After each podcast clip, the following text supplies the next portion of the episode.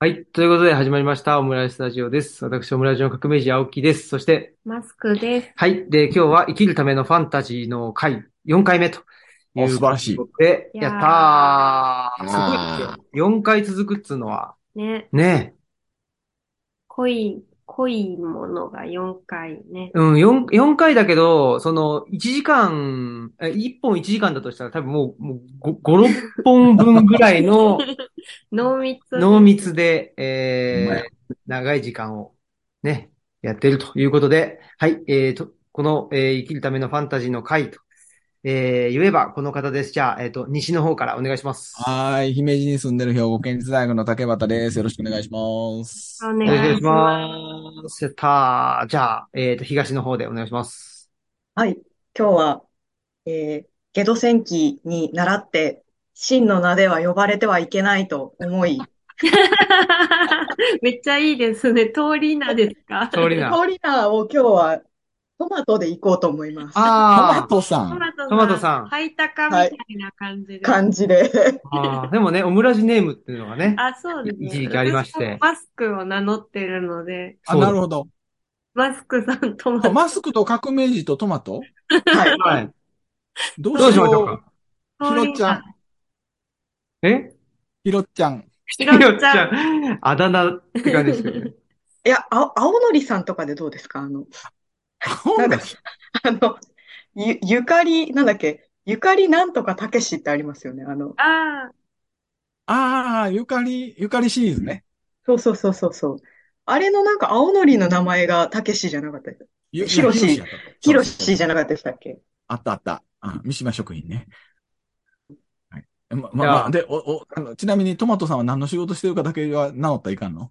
あ、えっと、現代書館で書籍の編集をしてトマトさんね。トマトです。トマトさん。今回だけ、はい、今回だけトマトにしてもね。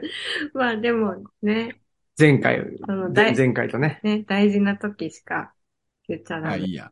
わかりました。はい。で、今回の本は何ですか？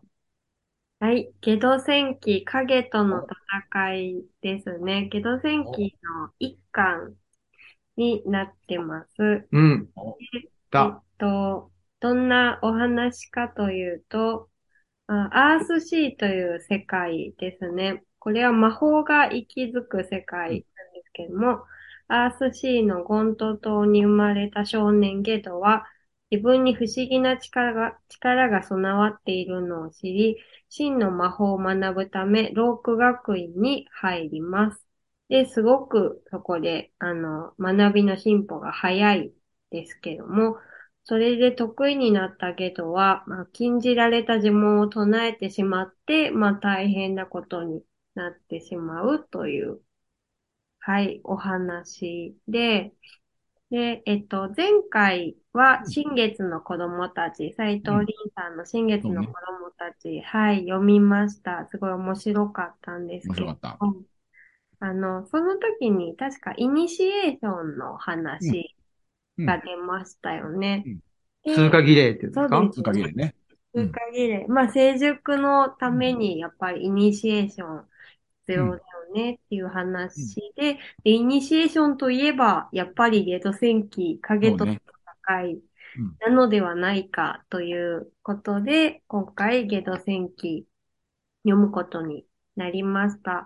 で、私、そのイニシエーション以外にも、まあいろんなつながりが、うん、つながりっていうか共通点があるように思っていて、うん、まあ、あの、新月の子供たちの中で、うん、私は死なないとか、僕は死なないってはいはいはいはいはい、はい、それがまあなんかあの新平さんはちょっとあのもう分かってるから言わ言わせなくていいじゃないかって、うん、ちょっと言ったりもしてたんだけど、でも言葉にするっていうことがすごく重視されてたし、うん、まあそこから物語が始まってましたよね。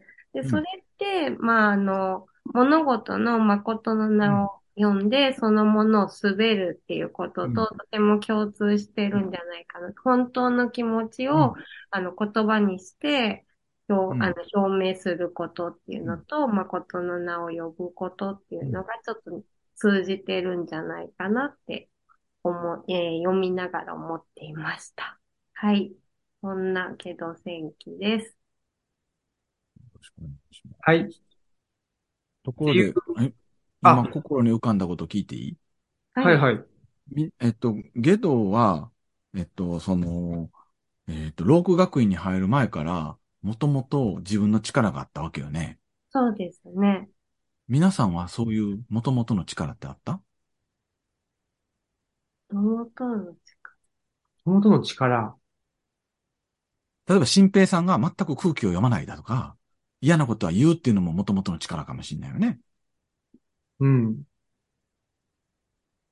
どうかなそうですか。どうだろう。魔法、魔法として、うん、その、ゲド、まあ、魔法の力を磨いていくけど、もともとの素養がなかったら魔法学院に入れなかったわけよね。あ、そうですね。うん、通過儀礼をする際にも、本人が持っている何かをより活かしながら通過儀礼をしていくっていうふうに考えたら、もともと何ら、すべての人にもともと何らかの性質があり、特質があって、その自分の特質や性質を活かすことができるのかっていう問いだというふうに考えると、じゃあ、このよにんは、その、革命児さんとマスクさんとトマトさんと青のりくんは、一体どんなもともと素養を持ってたんだろうかっていう話なんだけど。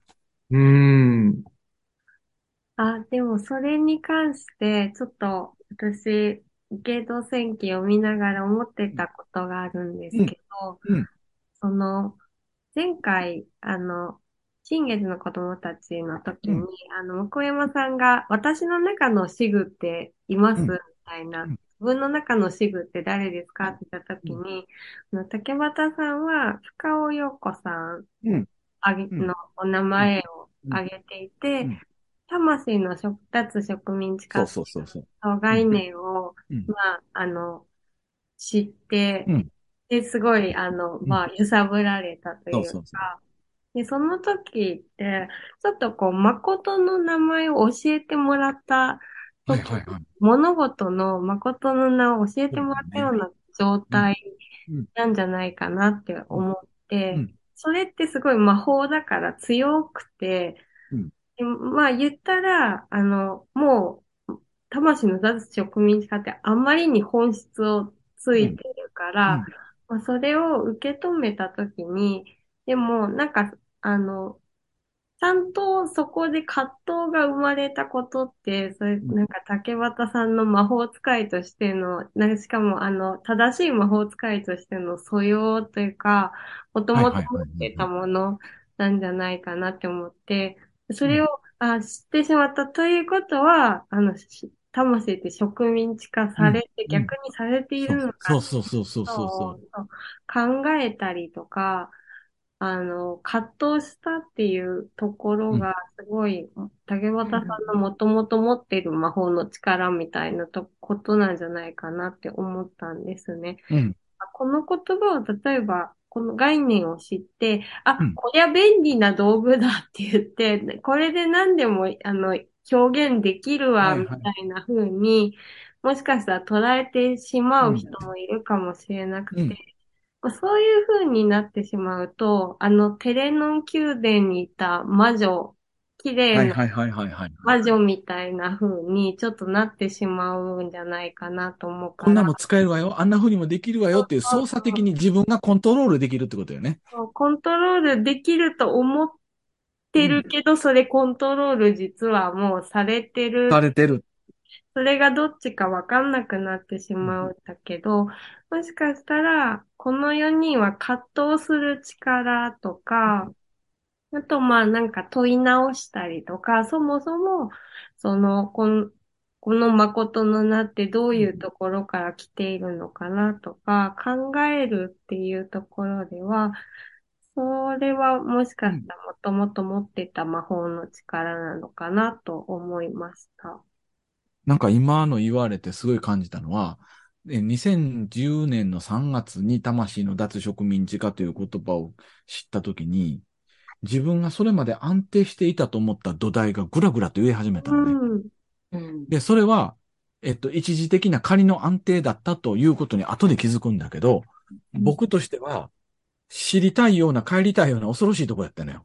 うん、つまり、それを知ってしまったら元に戻れないだろうなっっていう。うん、あ、あの、あの、あの、あの、それこそさ、この間、あの、ルチャリブロをトマトさんと一緒に訪問した時も、まさにあの世の橋を渡ってあっちに行くんだけど、うん、あの世の橋に行ってしまった、あの世の橋が燃えてしまって戻ってこれないんじゃないかっていう不安があるわけよ。特にこの世の、その、着実性、固着性にとらわれてしまってると。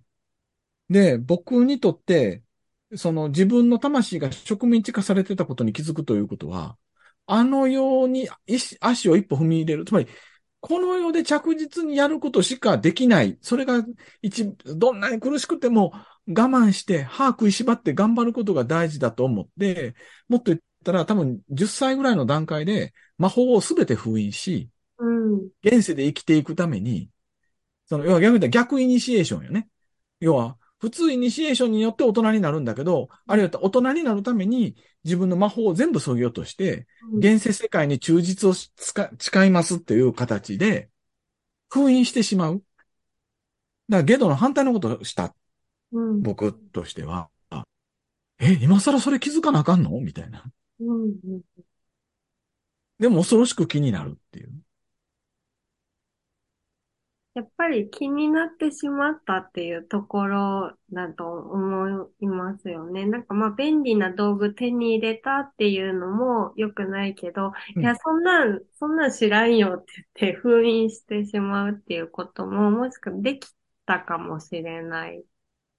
だからいきなりネタバレの話にこれからなりますと言った上で言うんだけど、ゲドは自分で解き放ってしまったんだよね。そうですね。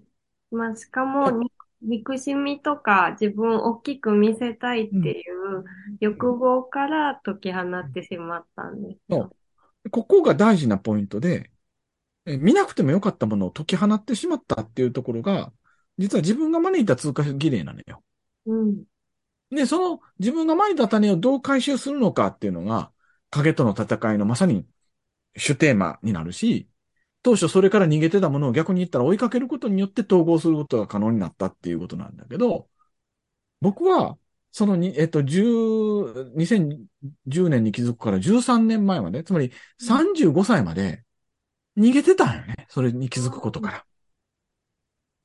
ら。なんか影との対決から逃げてたんよね。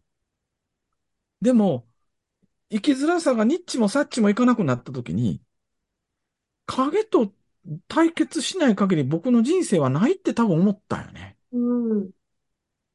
で、どんどん影がね、途中で実体を持ってきて、そのゲドみたいに見えたりとかしてるのって結構ゾッとするシーンがあるんですけど、うんうん、そうなってきたっていうのもしかしたら。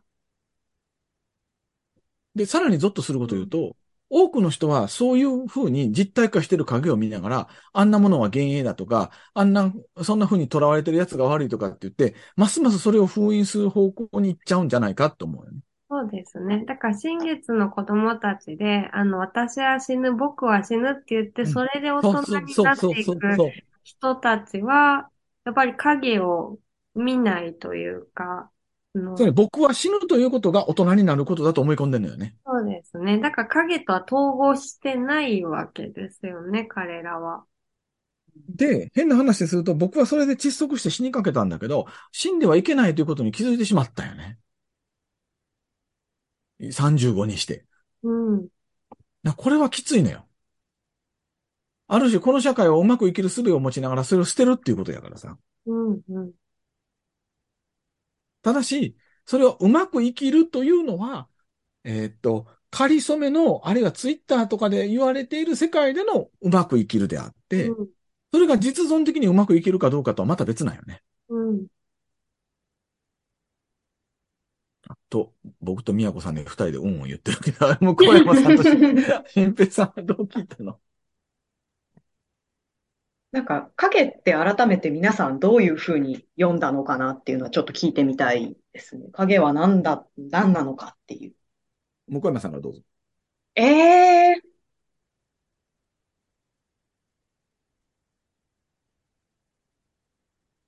自分を大きく見せたいとか、うん、なんかワナビーと言われる近年、こういうふうになりたいみたいな、こう実体のないこう承認欲求って感じなんですかね。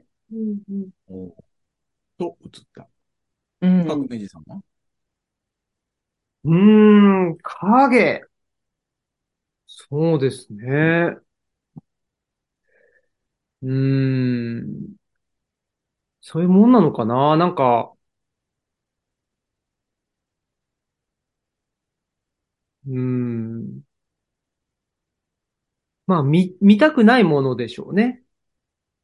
なんか直面したくないもの。ただし、そのは直、い。直面したくないものがあるからこそ、なんか冒険に出かけたりするんですよね。うんああ、うん。だから、なんて言うんだろう。影があって影に追われてるんで、だからなんか、すごく忙しそうにもしてるっていうなか。るほど。いや、あの、超忙しいサラリーパーソンの大半それかもしれないね。なるほうど。ん、そう。影に追われてるんいだ、や、彼ら。だから、すごい話。誰だっけな、あの、小倉正夫うん、さんっうてん。いますよね。うんあの、宅急便の人宅急便の、で、うん福祉はい。の、スワンベーカリーね。うん。はい。で、なんかそう、小倉正夫さんの評伝かな評う伝ん。が出たときに、うん。その評伝を書いた人と、あの、ジブリの鈴木敏夫うん。さんがうん。対談してて、うん。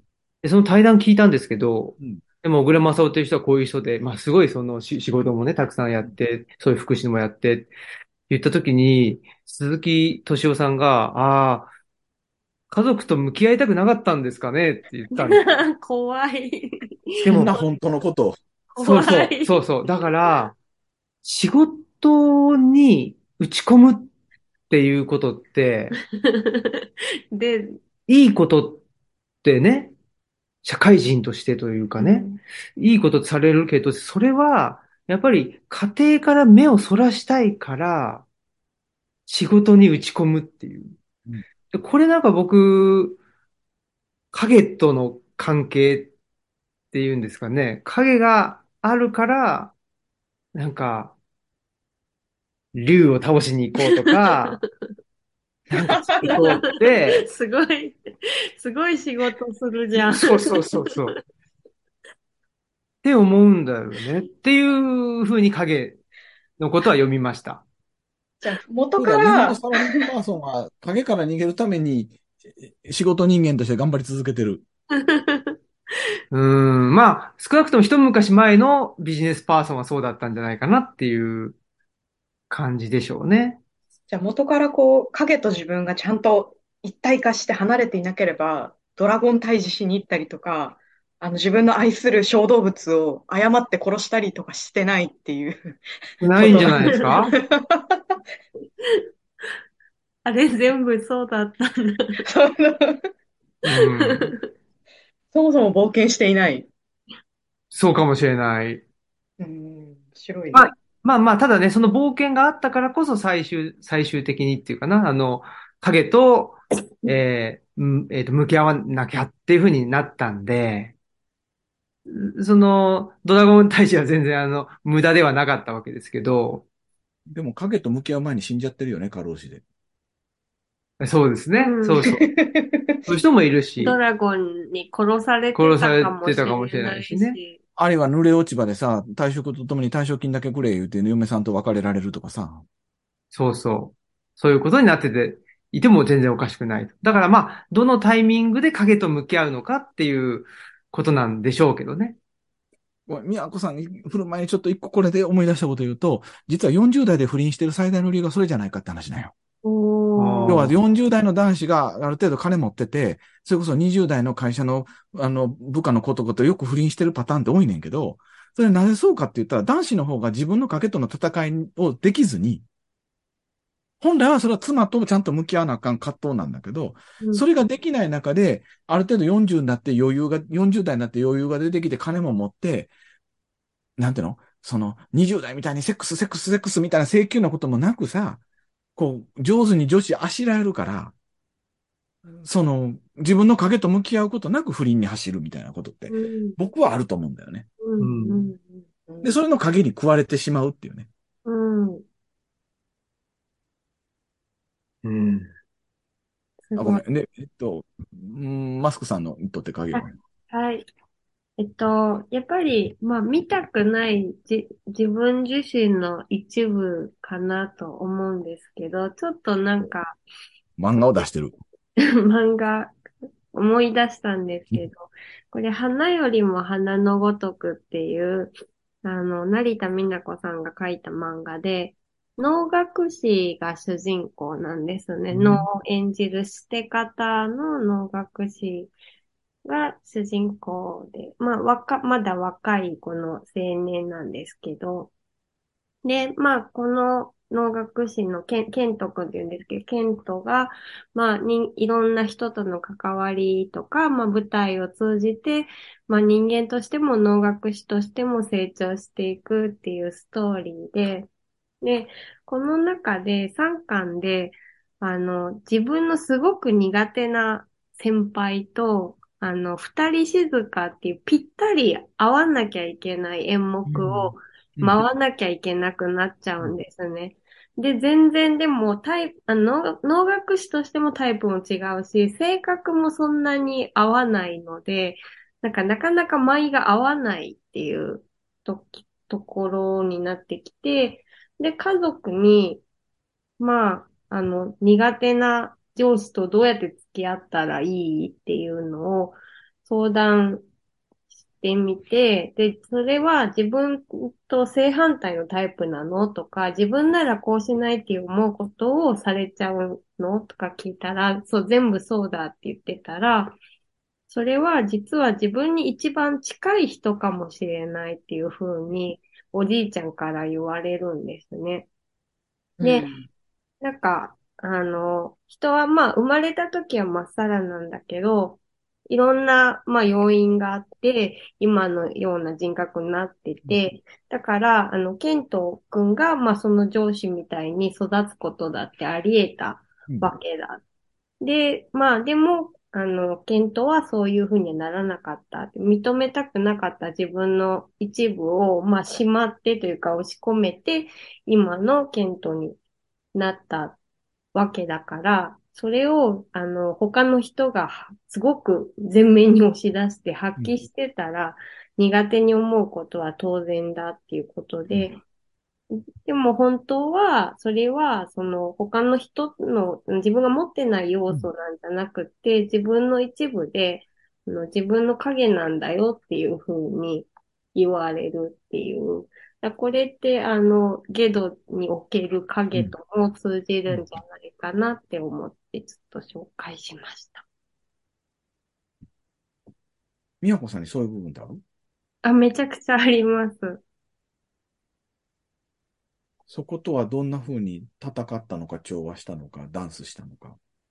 うーん、でも、やっぱ時々ね、なんかあの、本が語ること、語らせることでも書いたんですけど、それが見たくないけどあるっていうことで七点抜刀ダンスみたいな、もう苦しいみたいな、のたうち回って泣きわめくみたいなのがたまに徹底的にありますね。それは人間の成熟プロセスには必要不可欠のことなんやろか。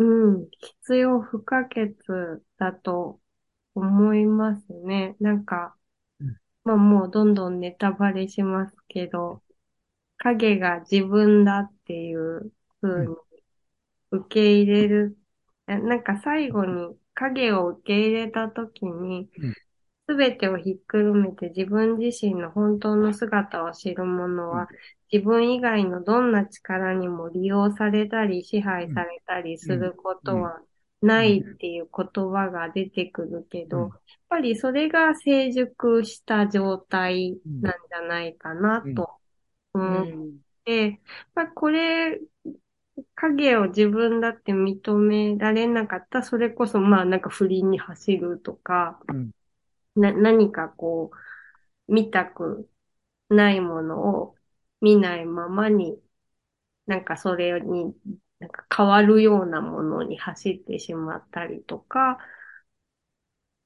ていう風になるのかなって思いました。だから途中でやっぱテ、テレノン宮殿のその誘惑みたいなことがありましたけど、うんうんうん、か影を人に任せられるんじゃないかみたいな、他の力が助けてくれて、影を退けてくれるんじゃないかっていう誘惑があって、ちょっと本当に揺らいだけど、なんとかその誘惑に打ち勝ったけれど、やっぱりその誘惑に負けてしまった状態っていうのは、まあなんか向き合わずに他のなんかもので埋めようとしてしまったら、うん、もうテレノ宮殿の魔女みたいになっちゃうんだろうなって思います。うんうん、なるほどね。なんか僕は影って、はい。えー、っと、自分でコントロール不可能で、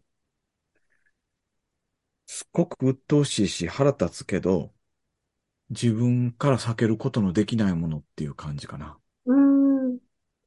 じゃあ、バナキュラー、自分のバナキュラーな部分と言っても過言ではない。うん、だからそういう意味で言ったら、多元を意識するのは社会化するプロセスの中でだよね。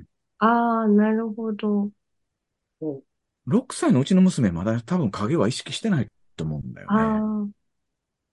あ、じゃあ影がと最初は一体だって考える方が自然なんですかね、うん、あるいは未分化なままとか、うん、社会的自己を獲得する中で影っていうものが色濃くなってくるかもしれないよね。はいはいはい、はい、そう言われたらその自分の影っぽいものを意識するときって、うん、他の人とやっぱ比べたときな気がします。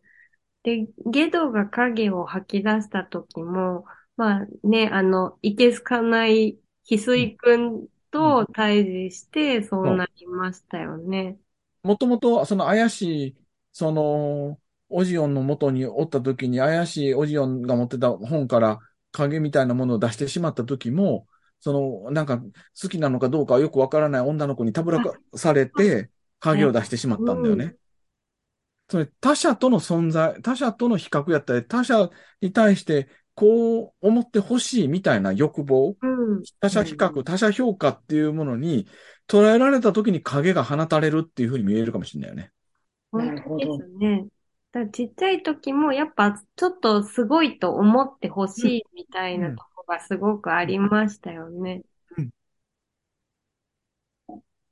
うんうん、で、あのちっちゃい女の子が大きくなってあの魔女になったんです。そうそうそうそうそう。かなり残酷な描き方してるけどね、おばあさんやったっていうね、うんだから、あの、それ、新月の子供たちともそこは一致するのかなと思ったんですけど、うん、まあ、声変わりに悩むレイ君が、実はその、綺麗に出せる低音はレインの声と同じだったって、でそれを、あの、なんか意地悪な女の子に、あの、うんね、昔の声のまんま歌おうとしてるから歌えないのよって指摘されて、だからやっぱりその声を自分の声だっていう風に思いたくなか、ない、うちはちゃんと歌えなかったし、声も出せなかったけど、あ、これが自分の声なんだって、レインの声が自分の声なんだって分かった時に、ちゃんと歌えるようになったっていうのとも、ちょっと通じるのかなって今聞きながら。うん、そう言われたら確かに声変わりの場面で葛藤が最大化し、その中で、その影っていうものが葛藤化していく、あ、最大化していく中で、ちゃんと影と向き合うことによって、自分と向き合い直したのが、あの主人、その新月の子供たちの主人公だとしたら、まさに、あれは影との戦いの変奏曲とも言えるよね。そうですね。本当に、本当に。うん、それを言ったら、鬼の橋だってそうだよね。あ、そうですね。高村は、それこそ元服前において自分が何にもやもやしてるのかわからないんだけど、もやもやし、しているものの中には、彼自身にとっての未分化な影がおったんかもしれん、ね。うんうんうん、彼がある種あそこでか仮性人格障害じゃないけど、二つに分かれるみたいなこう気持ちになってしまうのも、うんうん、あで、さらに言うとね、ごめん、これちょっと暴走なんだけど、まあもともと暴走しか言わないんだけどさ、仮性人格障害っていうのはもしかしたら、影との戦いができないまま二つに分かれてしまってるっていう状態なんかもしれないんだよね。うんうんうん、現代においてイニシエーションがないから、うん、そこで影と戦うことができずに、乖離したまま生きざるを得なくなるみたいなさ。うんうんうん、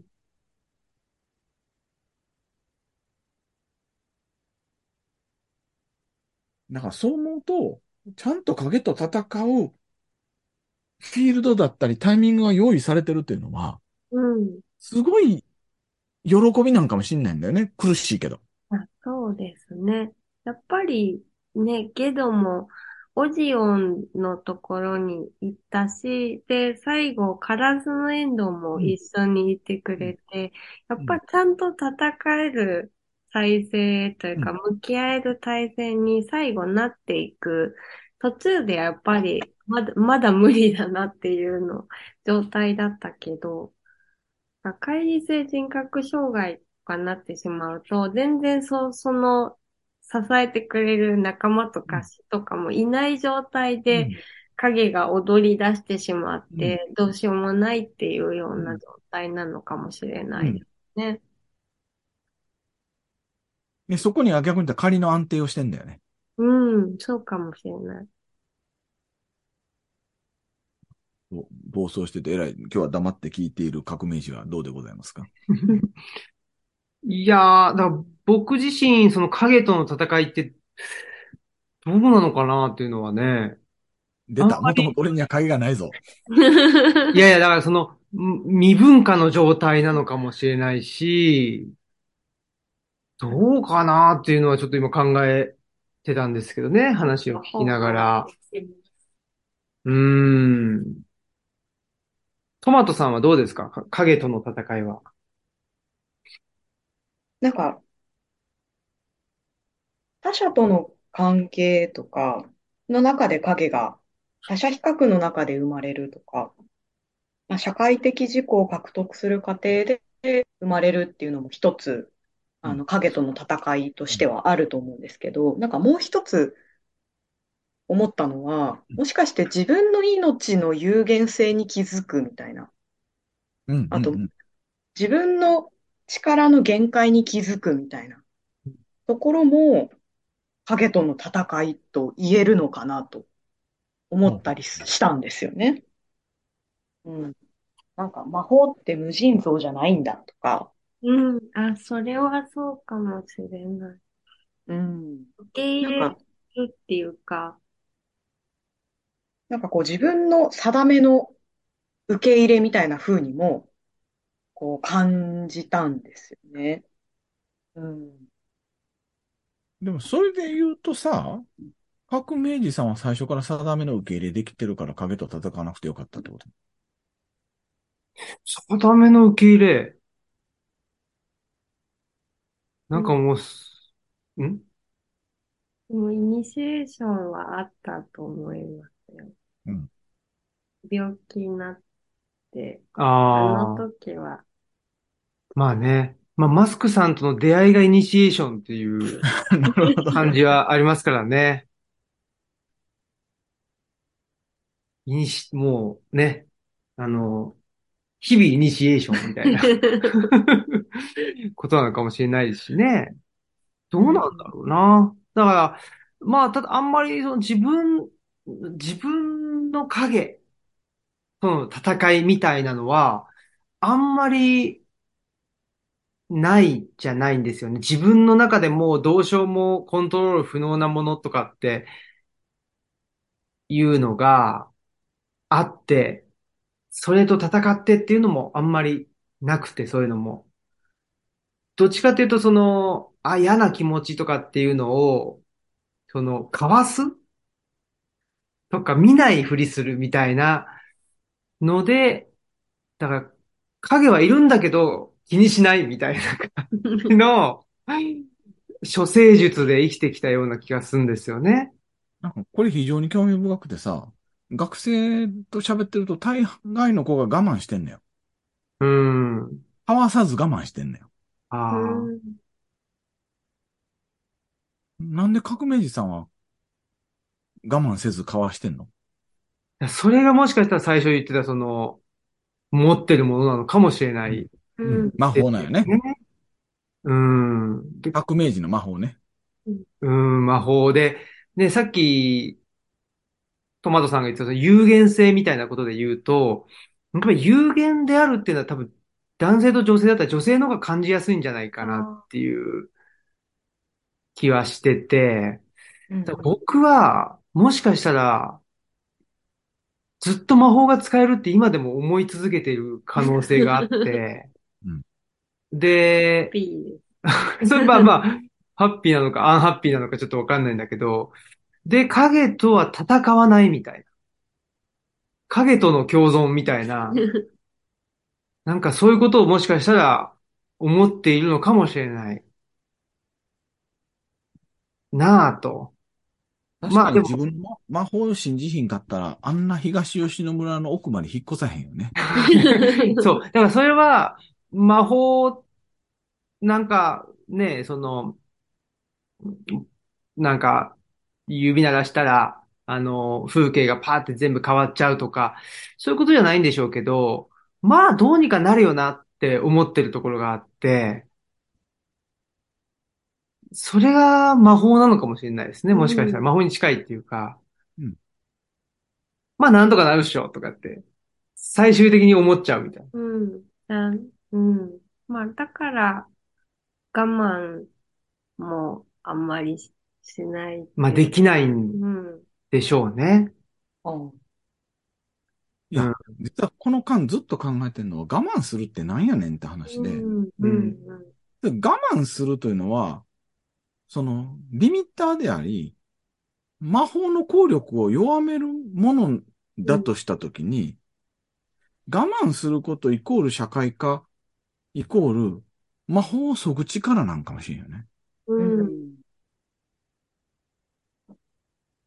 それは、この社会が標準化、規格化された枠の中に入ってもらうために必要な呪縛だとしたら、マイナスの呪いだよね。うん。うん。この社会の枠の中に入りなさい、我慢しなさい。で、他の人々は聞いてるのに、革命児だけその呪文が聞かなかったんだよね。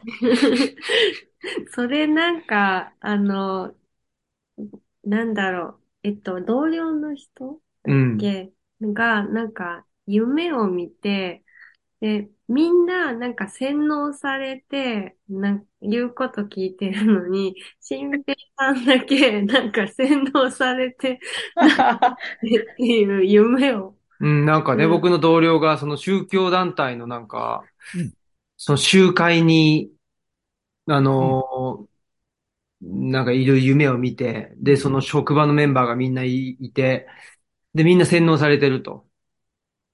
で、なんかパッと見たら、その僕だけ、まあ、洗脳されてるふりはしてんだけども、なんかその、あの、か、紙っぺらを、あの、渡してきて、まあ、なんかね、あの、せ、洗脳され、されんなよ、みたいな感じの、渡したっていう夢を、なんか見たっていうね。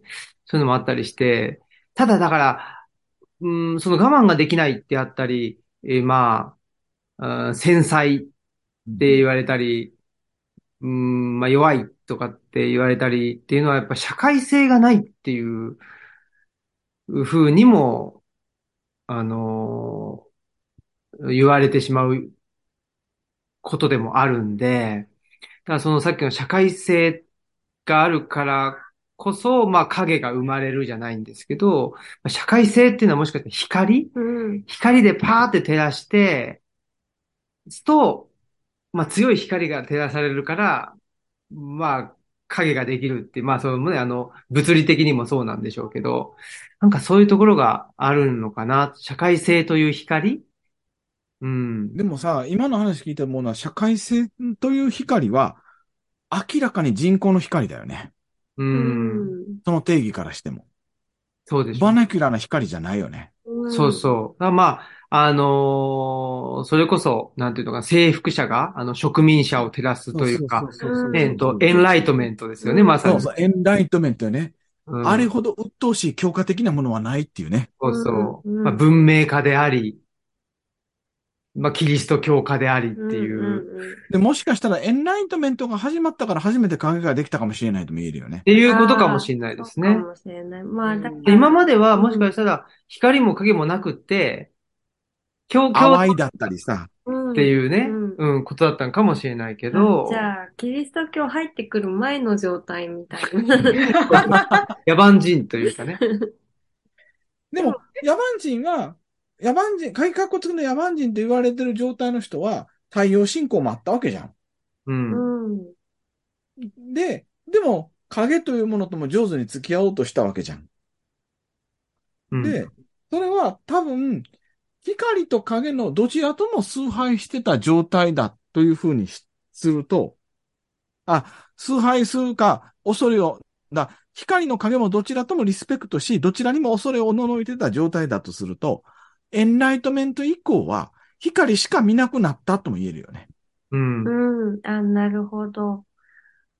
やっぱり照らされた人が、なんていうのかな、人間であって、で、照らしてない部分っていうのは、非人間であるっていう風になってしまったっていう。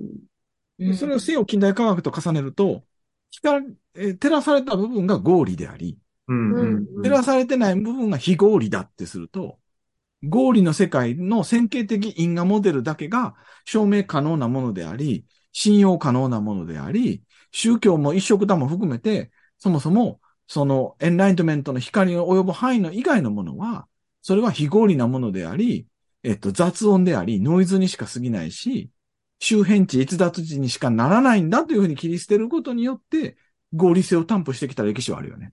うん。うん。うん、なるほど。じゃあ、影は非合理なもの。うん。うん、なるほど。非合理極まりないよ。うん。うんだって襲ってくるのに追いかけたら逃げていくってさ。うん。確かに。でもやっぱり人間は非合理なものだとも思うので、そういう意味ではやっぱり影とどう付き合うかっていうとこなんでしょうね。うんうん、別に戦わなくても本来は良かったのかもしれない。うんうん、だから非合理から合理ができてくるという脇前を忘れてしまった状態なんじゃないの？うん、なんかそれってすごい都市的な発想っていうか、どこもかしこもとにかく照らしてあって、照らせないところなんてないと思い込んでる。西宮北口みたいにね。そうですね。東吉野にいると照らせないところの方が多いし、まああの、たね、あの、鬼の橋の高村の時代とかも、照らすって言っても松明ぐらいしかなくて、松明落としちゃったらもうおしまいっていう、なんかそこへの謙虚さとか、影への謙虚さとか、リスペクトみたいなものもきっとあったんだろうなっていうのが。うん。だってさ、結局、ご、合理の照らす光の中にいた方がロジックは組めるのよ。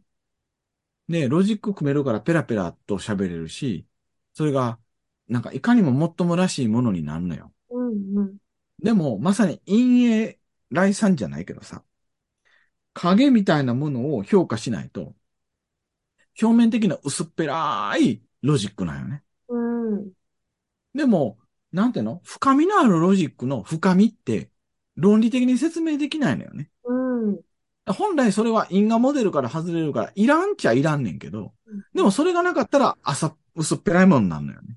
うんうんうん、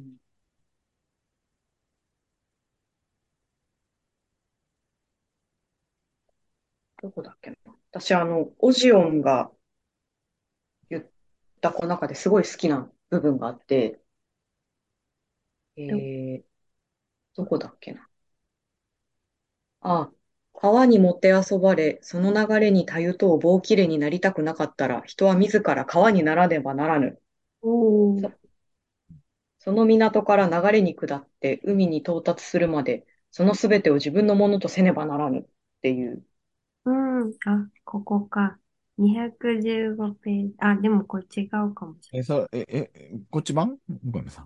あ、れない。そう、そっち版あ、だそう、岩と、波少年文庫版では何ページ？あ、違はやう。ぶさは、な、なな章はやぶさは飛ぶの、えっと、にひゃくにじゅうさんページですね。はいはいはいはいはい。オジオンとなんかあの、向き、影に向き直らないといけないみたいなうんうことをん。諭されてるシーンなんですけど、もてあそばれたくなければ、自ら川にならねばならぬっていう、なんか非常に魅力的だけどどういうことなんだろうみたいなところもありました。ううん。ん。なんそか結の、局、あ、どうぞどうぞ。なんか影とい、まあ、一体化というか影の自分も受け入れるみたいな、その後の自分ってどういう人間なんだろうなっていう。ちょっとトマトさん、そのさ、うとん。こ、ちょっと朗読して。川の流れ。うんえあー、の、げえっと、その、そなたに名前を授けたのはってとか。ああ、そなたに名前を授けたのは、アール川の水源だったな。魔法使いは言った。あの川は山から落ちて海へと注いでおる。人は自分の行き着くところを知りたいと願うものじゃ。だが一度は振り返り、向き直って、源まで遡り、その源を自分の中に位置づけなくては、人は自分の行き着くところを知ることはできんのじゃ。川にもてあそばれ、その流れにたゆとう棒きれになりたくなかったら、人は自ら川にならねばならぬ。その源から流れ下って海に到達するまで、そのすべてを自分のものとせねばならもうちょっと。ぬ。え けどよ、そなたはゴントへ戻ってきた。足のところに戻ってきた。さあ、きっぱりと向き直って、その源とそこから流れ出ているものを探すのじゃ。そこにこそ力となるものが発見できようぞ。うん。これ僕結構ここキー概念やと思うよ。うん。というのは、つまり、源まで遡り、その源を自分の中に位置づけなくては、人は自分の行き着くところを知ることはできんのじゃ。つまり、先に行きたかったら前に戻れ。ううん。ん。うん。前に進みたかったら自分の腰かと見つめよう。そうせ腰んかと、と。行く末は、み、み、その、にはたどり着けない。うんうんあっちに行く前にこっちを探せ。うん。それは自分の、なんていうかな、基盤みたいなもの。うん自分が寄って立つ土台みたいなもののが、どのようなものでできてるのかを探ることなく、ああしたい、こうしたいもないよねって。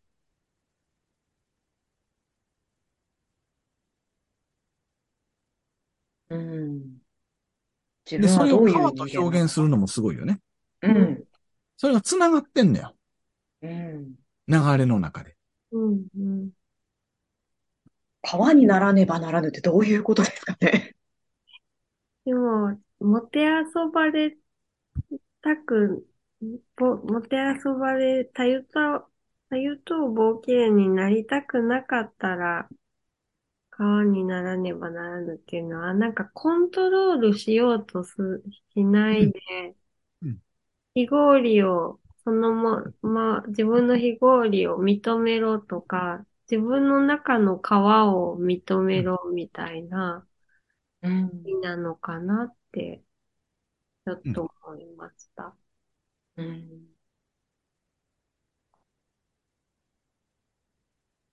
だから実は老子的世界だよね。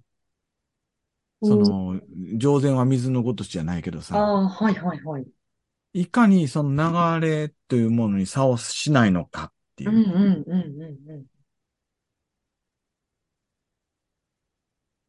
でもそれって、結局、我々はコントロール、その因果モデルの中で、その、コントロールし、しようとすると、水の流れも含めて全てコントロールしようとするわけやん。うんうん。でもそれよりは川の流れのフローになった方が、どこに行くのかわからない。その分はコントロールできないけど、少なくともそこで自分らしくいられるっていうのはあるよね。うん。で、人生なんかコントロールできようもないのに、うん、人生をダムか水路のようにコントロールできると思い込むこと自体が、そもそも影に支配されてることだとも言えるかもしれないよね。あうん、これは、あの、合気道をやっていると非常にわかる。ね。ですよね、これは。本当川に逆らうな。人のためにも説明して。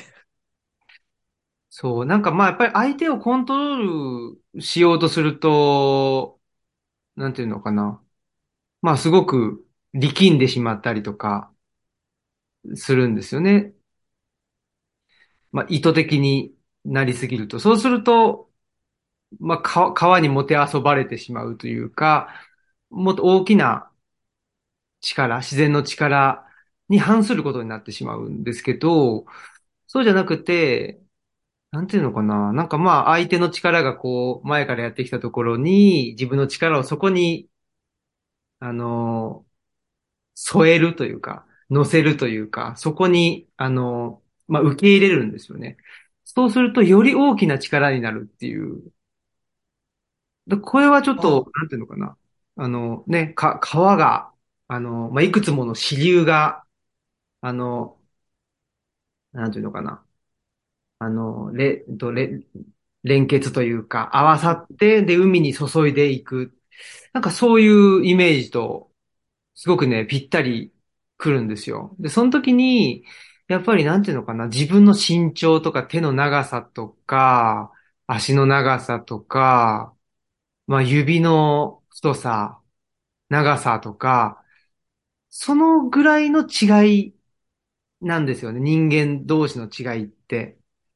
なんかその個性がどうとか、なんかパーソナリティがとか、そんなことって実はちっちゃなことで、っていう、なんかね、そ、それぐらいまで、まあ多分それがなんかこの、ここで言うところのその源に、あの、立ち返る、遡るっていうことなんじゃないかなと思うんですよね。だから光も影もないっていうのは、なんかね、まあ、一応僕は今、手がにほんあって、足がもうにほんあって、目がふたつあって、耳もね、まあ普通に、あの、聞こえてて、で、口も聞けてっていう、まあそういう人間が、あの、左手を伸ばして、で、相手の手を、相手に手を掴まれて、で、あの、股関節を中心にして動くと、どういう力が、ここに生まれるのかっていうぐらいの、そういう、なんていうんですかね、ぶ物質とぶ物質が混ざって、っていうのが多分、光も影もない、なんか、うん、源の、まで遡るっていうことなんじゃないかなって、そこからまた川が流れて、いろいろ、ね、あの、していくと、うん、下流の方に、行くと社会があって、なんとかがあって、うん、また光と影とっていうのがまた生まれてきちゃうんでしょうけど、うん。うん、源流っていうのはなんかその光も影もない。うん、もっともっとなんかこ混沌としている状態、うん、いい、いい意味で混沌とというか、自然な状態として混沌としているっていう、うん、そんな気が、自意識も、うん、うんなんか 無, 無意識もないみたいな。うんうん、そんなようなところまで遡るんだっていうような風に受け取ったんですけどね、ここの部分は。うんうん、さらにそれを合気道つながりで、この影との戦いに重ねていくと、オジオンが、えっと、ゲドにこの言葉を言ったのは、えっと、ゲドが一度オジオンから離れて戻ってきた後なんだよね。うんうん、でこれが実は象徴的で、おそらくオジオンが当初その言葉をゲドに言っていても、ゲドは理解しなかったんだと思うよ。で、これは、例えば、あの、合気道だけでなく、あの、お稽古ごと、いわゆる武道も茶道も、道とつくものに、手張りというのがあるよね。で、この手というのは、型を学ぶ段階なのよ。で、歯というのは、肩に縛られなかったり、肩を使わない段階で、D が肩を使うことも使わないこともできる段階だって、これはあの、西平直さんっていうその、教育心理学者から言ってるんだけど、と捉えるとすると、実は、ゲドが最初、オジオンのとこにいたときは、種の段階で、しかも種を極めるために一度、ロークの学院まで行ったんだけど、そこから、ハーかリーかの段階で一度、オジオンの元に戻ってきたときに、彼はこの話を受けるわけよね。それは、自分の魔法に対する囚われから自由になるためにも、オジオンの言葉をそのものとして受け止めるために、川の流れっていうことを受けられたわけ。で、僕それすごくよくわかるのは、僕は実はこのしがつから、それこそ青、青木さんが習あの、まさにな、合気道を習ってた内田達先生の外風館に入門し、有段者として入門したんだけど、実は僕は手張りの手ができた段階で黒帯もらった後、すごく合気道が詰まってたんよね。つまり、ここ、肩はできた。でも、ここからどう成熟していいのかわからないっていうので、足踏みしてたんよ。で、このしがつから、その、えっと、内田先生のところで学びながら、娘と共に、その、えっと、あの、まさに門人代表である永山さんのところで 学, 学んでて、呼吸法というのをやってて、めちゃくちゃええなと思うのは、その、あい、その、多田先生のところ、あ、要は、えっと、えー、多田先生の門下の内田先生のところでは、その多田流のあ呼吸法っていうのをやってんだけど、その呼吸法は、まさに自分の、えー、自分が流れと一体、気の流れと一体になることを稽古するやり方なんよね。で、うん、気の流れと一体になる稽古って何かって言ったら、実は肩に縛られない、肩を使わない、肩から自由になるための稽古なんよ。で、それを、今の、あの、えっと、Google とかももてはやしてる概念で言うと、マインドフルネスなんや。で、マインドフルネスというのは、あるがままを自分で認めるという仏教用語なんだけど、そのあるがままというのはまさに流れに沿う、流れに従うという意味で、オジオンがゲドに言ったことそのものなのよね。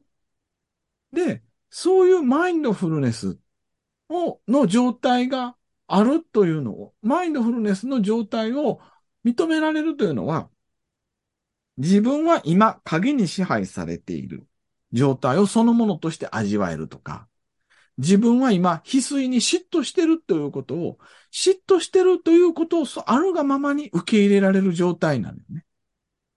で、それは肩から離れないとできないことだと思うのよ。で、おそらく合気道の稽古ってそういう稽古してるんちゃうかなって気づけたときに、ああ、僕がこれまで縛られてたのは肩に縛られてたんだってやっと気づき始めてんだよね。まあ今頃かいって言われるかもしれんけどね、新平さんにはね。いえ、うん。ねえ。いや、そう。だから、まあそんなような、そうですよね。まあ、影を認識する状態なのか、うん、それとも、光も影もないみたいな、なんか、状態。でも、まあ、なんかいいのかな、どうなのかな、思うんですけどね。僕はあんまり、だからさっきの話で言うと、そうですね、なんかまあ、川に、うん、川に、なんか、うん、そうだな、まあ、自ら、ね、川になり、なりたい、どうなんだろうな、なんか、うーん、そういう大きな流れの中にいるなぁと感じる時もあるし、でも結構、なんだろうかな、なんか、わちゃわちゃ自分から、こ, これやりや、やりたいんです、あれやりたいんですとかってい、もう持ってったりもする。例えばなんか、あの、企画とかね。あの、うんそういうのも。基本的に新平さんはしなければならないよりもしたいの方が強いんだよね。しなければならないっていうのは、ほぼ、ほぼないですね。はい。それが普通の人とちゃうところで。あ、そうなんだ。うん。私もネバネバばっかり言います。なん、せんねば、せんねばって。あ、そう。ネバネバ納豆同盟だよ。あ、そうか。そこがちょっと、ね、違ちょっうとのか口な。癖だなって思ってから言わないようにしてるけど、でもマインドとしてはネバネバです。そううか。ん。でもその皮を外れるようなことをうん。しなくなるってことですよね。しなくなるっていうとちょっとなんか、なんて言うんだろう。お行儀がいいみたいな風に聞いこえや、ちゃうんですこけん、こど。んな風に言うとさ、ねばならないは、川から外れることを社会的に求められてしなければならないと思い込むプロセスなんかもしれないよね。ううん。ん。だって川に、川の流れに沿ってたらねばなんて言わなくていいんだから。う確ん。かに。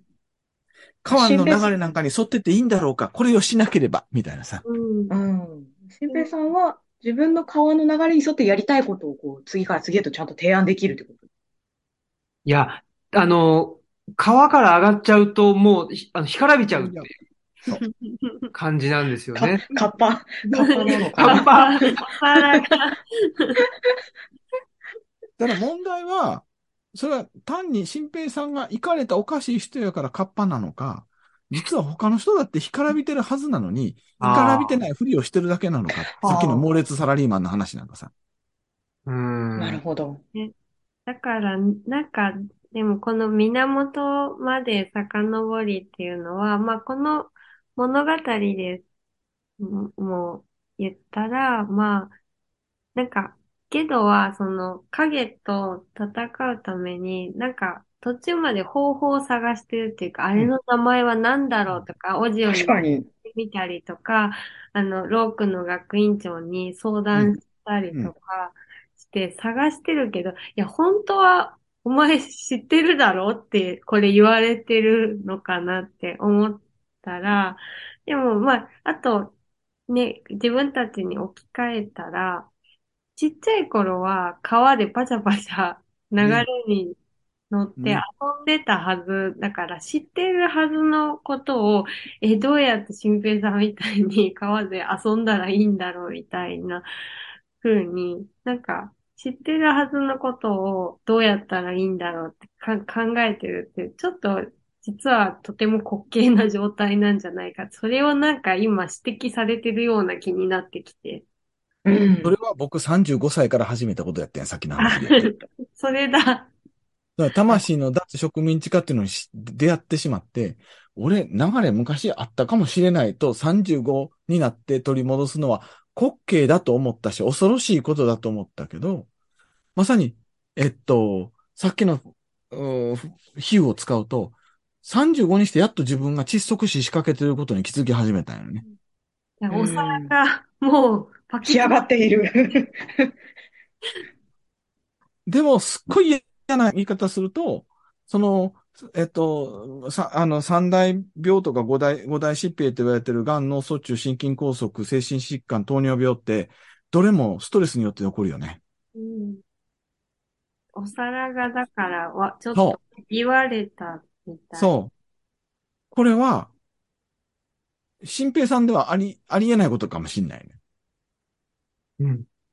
つまり要は、お皿が冷え上がるまで自分に自覚しないから、がんや脳卒中や心筋梗塞や糖尿病や精神疾患という形でトントンとノックされるまで自分が干上がっていることに気づかなかったって話なんかもしんないよね。うんうんうん。うん。そうか。僕はだからもうね、もう、お皿の水がなくなってきたぐらいの時点で、もう、ね、あ、飽苦きましへんっい。て。そうそうそうそう。しんどいしんもどういってつなっま、てね。そうもうそうつまそう。先が、水にバシャーンってね、あの、戻らないといけない。だかにら、つなまか先をなこうね。か、そうそう。でもね、やっぱり、まあ、社会っていうのは、だからある意味、社会は、あの、死なないとというかね、その、死なないと生きれないっていう、なんか、うそういうん。ところがある気がしますけどうね。ん。残酷よね、そう思うと。うん。あの、つながるかわかんないんですけど、この、ゲド、ゲド戦記読んでて、あの、ゲドのあまりの愚かさに、お、おののくというか、こんな、こんな愚かな主人公かつていただろうかみたいな、え、どんなところがもうなんか、もう、え、ずっとハラハラし、しませんでした、読んでる間。ハラハラ。あでもまあね、か、影を呼び出すまで、でも何度も危ないところがあったじゃないですか。もうなんか、ホラー映画だったら絶対一番初めにこの人死んでるな、みたいなタイプじゃないですか。なんか、ここまで愚かな主人公って、なんか今逆にいない気がして。うん確かにえみんな小賢しくなってるってこと？うん。なんか、現実味があアホすぎてないだろうみたいな。無、無謀すぎるというか。うん、でもさ、そのアホさを捨てた坂白さは必要なことなのかね。うん。なんかこう、初めからこう、先見の明があります系の主人公が多い、多いなっていう気が。ああ。それはリスクヘッジ物語じゃない。うん。それはデンジャーに出会ってなくてリスクに矮小化してるってことだよね。うん。なんかこの物語の妙ってこんなに一応なんかその偉大な魔法使いになるであろうと言われている少年ゲドがこんなにも愚かな人物として設定されてることがすごい妙だなって思う。でも我々ってもともとそういう愚かさ持ってるんじゃないの？うん。本当はね。うんうん、僕は、あのー、どうだったかな。これ、ゲド戦記読んだのちょっと前だったんですよね。で、ちょうど東京に行ってて。新幹線の中で読んでたって言ったね。そう、新幹線とか山手線の中で読んでて。で、なんかゲド戦記をポケットに入れてると、なんかそのお守りのような気がしてて。結界が晴れた。結界が晴れてるような気がしてて、で、もしかしたらなんか今の話で、その、ゲド、いや、だから、生きるってこういうことだよねっていうかね、いや、それは愚かなこともあるし、あの、まあ、愚かじゃないことというかね、なんかその、いい人もいるし、悪い人もいるし、みたいな、なんかその、あ、昔はいいとこの人だったけど、えっと、おじいちゃんになっちゃった人もいるだろうしとか、なんか、あ、こういうことだよなっていう、なんかその、い、生きるってこうだよなみたいな、なんかその原点がゲド戦記の中にあって、で、やっぱりもう、なんか、電車の中でみんなでね、なんか、あの、イヤホンして、スマホしてとかっていうのとか、あともう、あんなにたくさんの人が、なんか同じような方向に向かって歩いてるとか、すげえ不自然だなとかっていうのを思ってしまっていたんで、なんかゲド戦記を持ってるとちょっと、なんか自分が、なんだろうな、まあ、さっきの話で言うとね、その、死なないと社会で生きれないみたいな、あの、社会の中にいる中で、あ、死ななくても大丈夫だぞっていうのをなんかちょっとゲド戦記を、あの、持っていると、少し思ったっていうところがあって、だからもしかしたらなんか僕にとってね、その、ト, トマトさんにとってね、なんだ、愚かだなと思ったのが僕にとっては、ね、あ、生きるって こ, こうだよな、みたいな、なんか、そういうところだったんかもしれない。こんなに見事に今失敗できないかもしれないくらい、見事に失敗するというか、ね。見事なまでの失敗ね。うん。うん多分こんなにずっこけれないよね、今っていう。そうなんですよ。いっぱい。いや、だからリスクヘッジさせられてしまってるのかもしれないよね。うん、うんうん。しかもね、ちゃんとゲドは、なんだろう、転んだ後のリカバリー期間も長いんですよ、ちゃんと。うん。相当ずるむけたなっていう。そうそうそう。さっきさ、妻と喋っててさ、今割と、うん、骨折するちっちゃい子多いのよね。うんそれなんでかって言ったら、適切にハイハイする時間が足りなかったんじゃないかって。あえー、ハイハイせずに早く捕まり出しできることが良いことだって思われて、一生懸命早く立たせようとすると、ずりずりずりしながら、その、なんていうのその転ぶ練習する間もなく立ってしまうと、要は上手に転べなく、合気道的に言ったら上手に受け身ができなくて、それで、えっと、結局骨折してしまうんじゃないかって話してて。えー、そういう試行錯誤をしないまま、早く成熟することが求められると、つまり、必要以上に大人になることが早くなることこそ良いことだという一元的価値観にとらわれてしまうと失敗できなくなるよね。うん。うん、で、その、まあそ、それは本当の意味での成熟ではないとは思うんですけど、その、成、なんていうかな。こういう成長ね。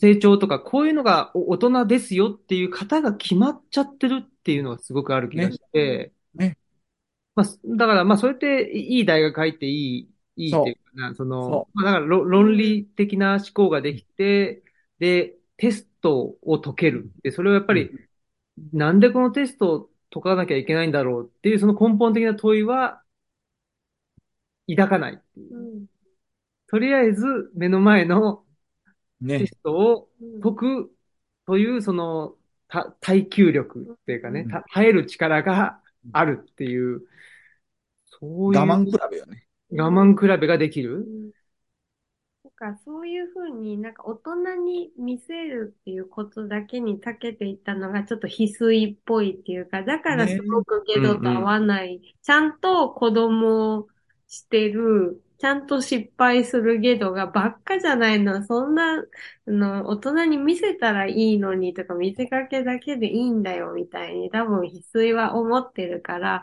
ゲドのことバカみたいっていう風に多分思うし、でそういう翡翠が ゲ, ゲドも嫌いだしっていう風に見えます。うん。そうね。なんか今僕あの翡翠イコールスネオ説って浮かんでる。なんかあ、ある種、なんていうの？すごい偉そうぶってんねんけど、別の意味で子供なんだよね。うんうん、親の期待を一身に背負うというか、親が思う大人像に自分の方が先に行ってるぞって偉そうぶりたいっていう。うん、本当にフリーだけ上手になった子みたいな感じですよね。でも、鍵かっこつきのいい子にそういう子多いのよ。うん、大人の望む正しい答えを一生懸命合わせる。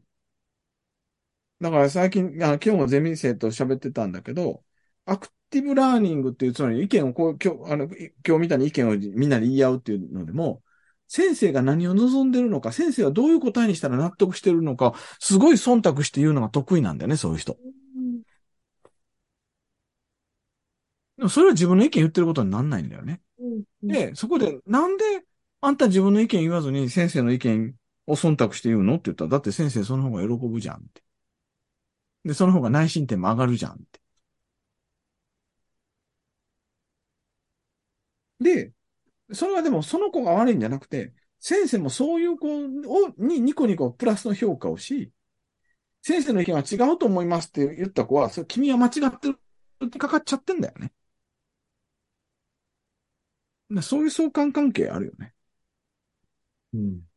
つまり、成熟できないのは翡翠のせいだけなのかって言ったら、翡翠的人格に対して翡翠的なやり方がいいよ、やり方だよと、ちやほやしてしまってる大人の問題の方が大きいような気がするんだよね。うん。う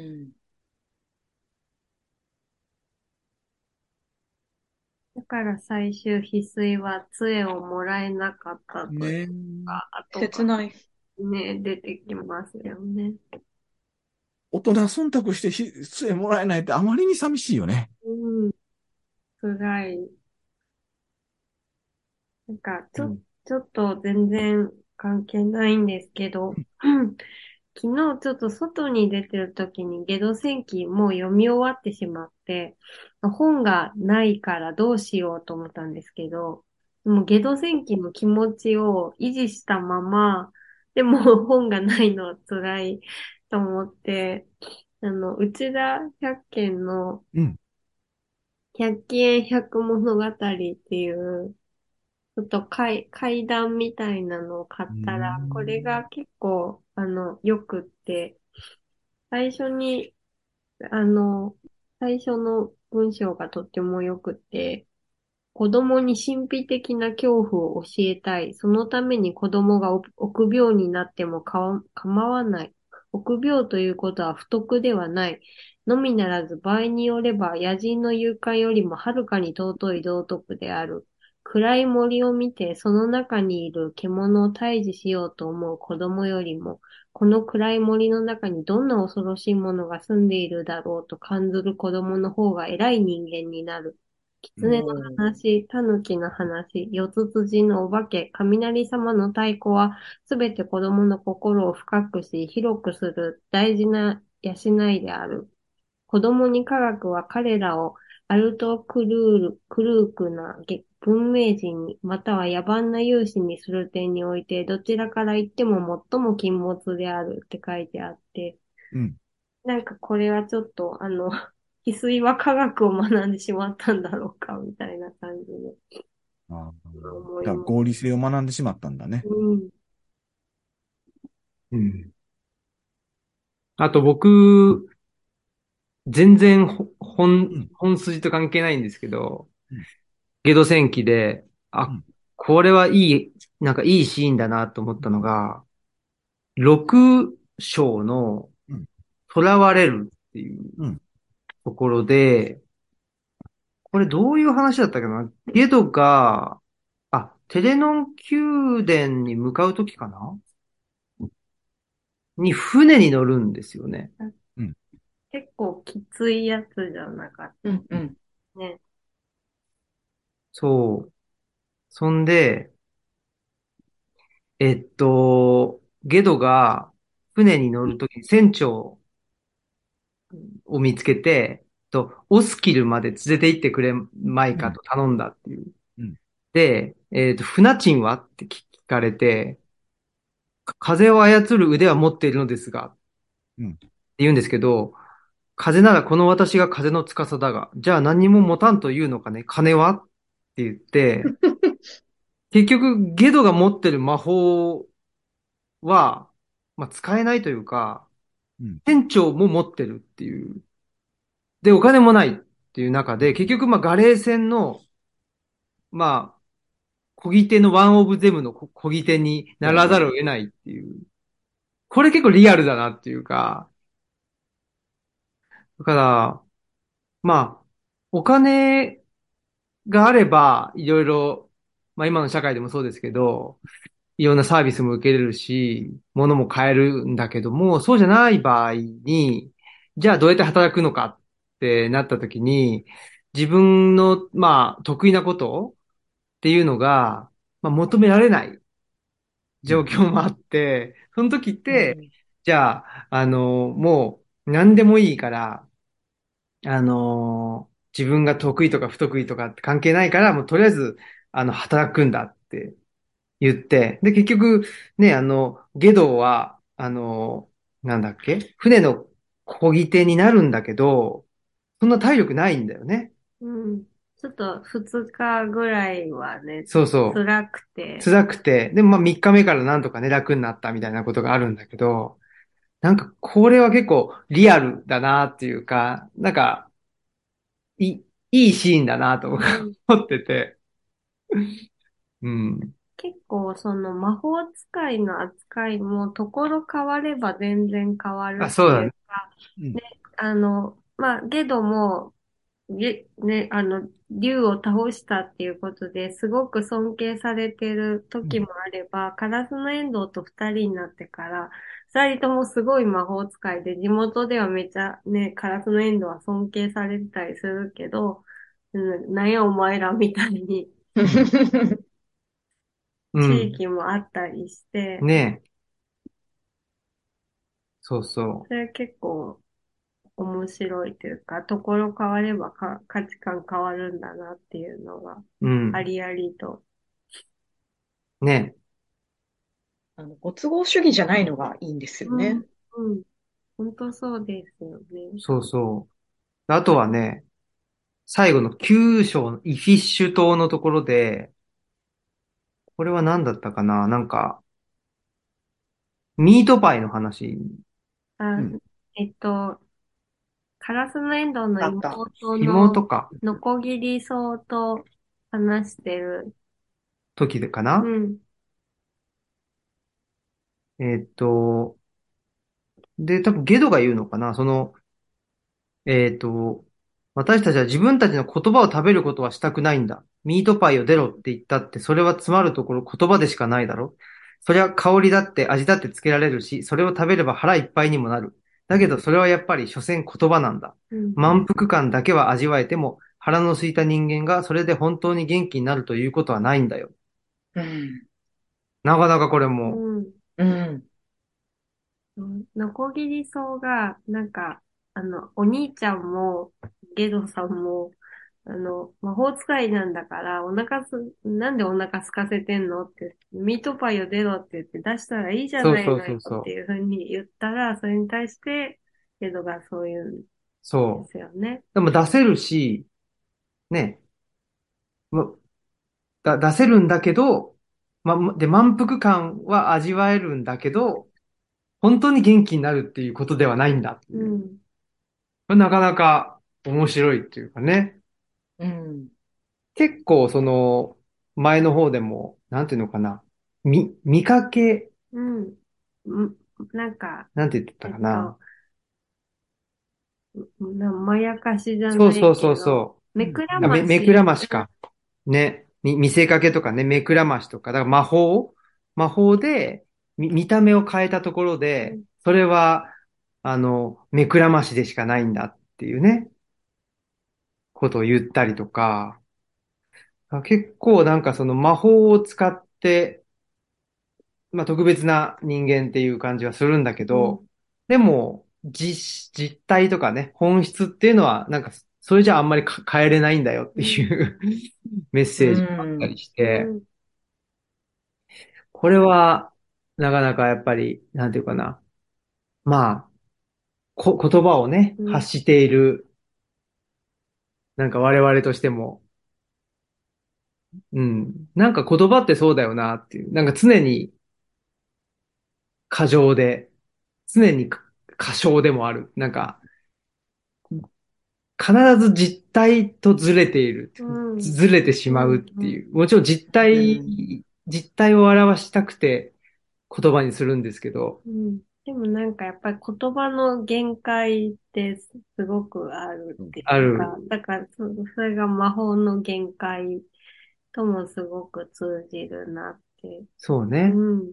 それで言うとさ、あの、ゲドが最初オジオンの弟子になった時に、オジオンは全く魔法を教えなかったんだよね。うん、あずっと山を連れて歩くだけで、えっと、ゲドはいつ魔法を教えてもらえるんだろうとずっと心待ちにしてたのに、教えてもらえなかった。うん、それでたまりかねて、もう何とかしてほしいって言って、お前、ここに残る、残ってほしいけど、行きたかったら、そのローク魔法学園に、あの、紹介状会立ってもいいけどどうするって言ったら、きっぱり行きますって言って、出ていく。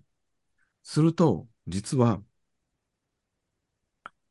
ゲドは、一見するとオジオンから何も学んでないんだよ。魔法をね。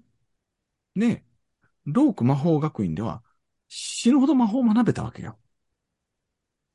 なのに、なのに、ゲドは、ロークに帰らず、オジオンの元に帰るんだよね。これは何なんだろう。うん。うん。もし、さっきみんなが言ってることから重ねると、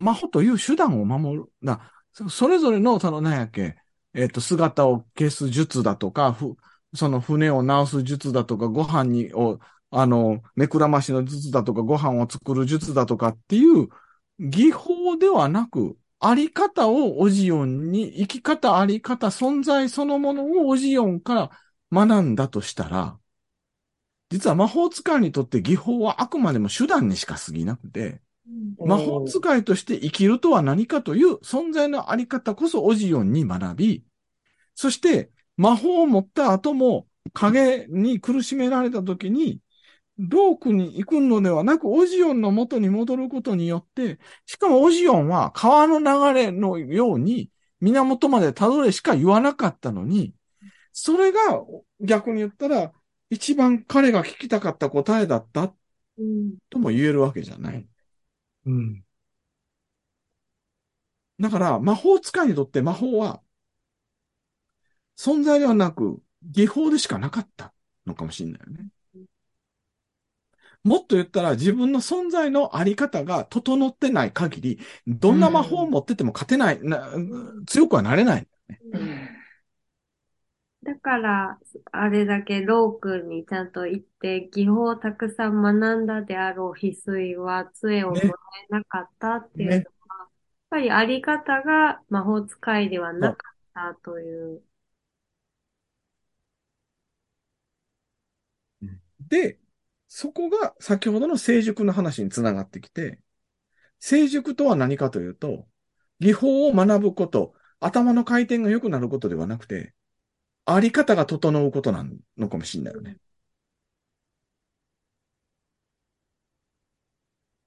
うーん。ね、そのあり方っていうのは、まあ、あのさ、さっきの話に戻ると、物事の誠の名をこう知ったときに、うん、まあ、そ、それをどう、どう持とうとか、どういうふうに考えよう、ちゃんと葛藤ができるっていうとが、魔法使いの素質としてすごく大切なんじゃないかなっていう。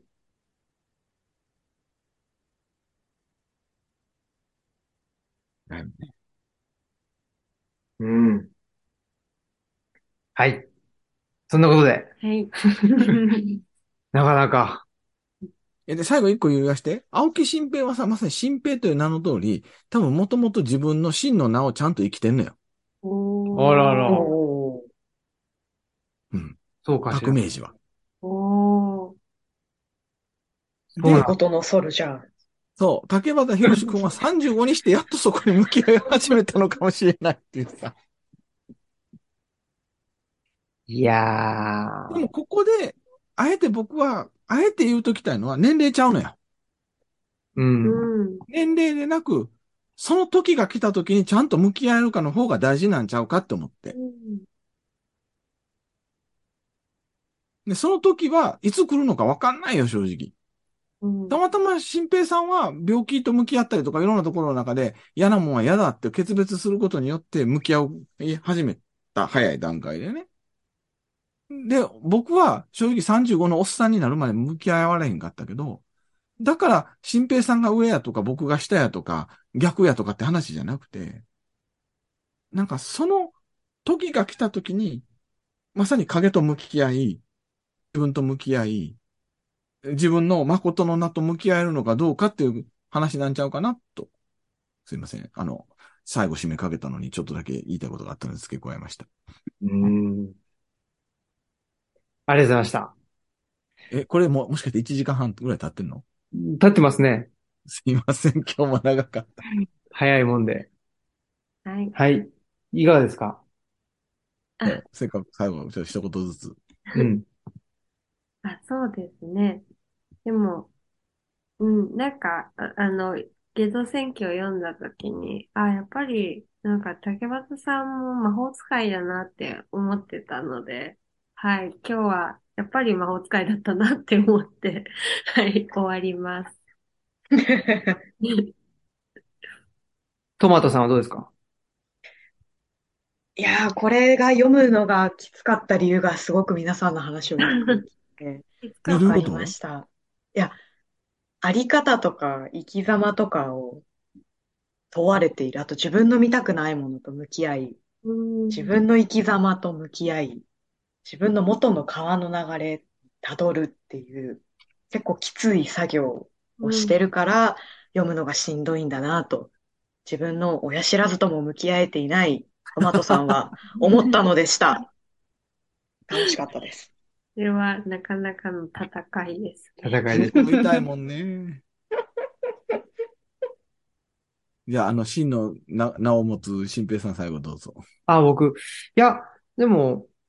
そうですね。僕にとっては、なんかすごく、なんていうのかな。僕にとってはね、あの、ちびまる子ちゃんみたいな、本でしたよ。なんか、あのー、トマトさんが好きな、やばいな。そうそう。僕、ちびまる子ちゃん大好きで、僕も好きなんですけどね。なんか、なんかまるちゃんも、ちょっとね、それするんかいみたいな。確かに愚かですからね。お愚かさがあるじゃないですか。なるほど。うん、だからなんかその、ああ、こ、これが人間だよな、みたいな風に思える。なんか自分の原点を、に立ち返れるような本でしたね。非常に。のび、のびた、まるこ、ゲド。三大、三大。三大バカ。三大バカ。なんか交渉の話してたのに最後三大バカで終わるんだよね。バカの話をこんなに一生懸命。今日のタイトルはゲド戦記と三大バカ。怒られる。怒られそうだけど。怒られる。いやでもいいですよ。だから僕がトラさん好きなのもそうですよ。ああ。うん。お、ね。だから、おいちゃんがね、あのね、本当にバカだね、あいつはっていうっていう、その、そのバカですよね。絶対タイトル公開を、すがすがしいバカ。そうね、そうしましょう。絶対失敗するだろうなってことをしちゃう。しちゃうっていう。それが人間じゃんっていう。いや、だから今、すがすがしいバカができへんのよ。そうそうそうそう。いっぱい予習できちゃうんで。そう。調べられちゃうし、チャット ジーピーティー に入れたらもっともらしい答えまで書かれてしまうしさ。そう。ね。そう考えると僕なんてもうなんか最近失敗ばっかしてる気がしますよ。あ、すごいね。うん。ね、や、やりますとか言ってね、やっぱできませんでしたってすごい多い。あ、じゃあ、あの、すがすがしいバカを生きれてる。生きれてますね。よかったよかった。本当だ。それでこそ心平ね。あ、そうだな。誠のね。誠のね。豊かな失敗。そうですね。ずっこけてずるむける。うん。そうしよう。よかったです。はい。はい。じゃあ、そういうことで、また、えー、次回もありますかね。はい。はい。やります。次回をまたお楽しみにということで、えー、生きるためのファンタジーの回、終わりにしたいと思います。ありがとうございました。ありがとうございました。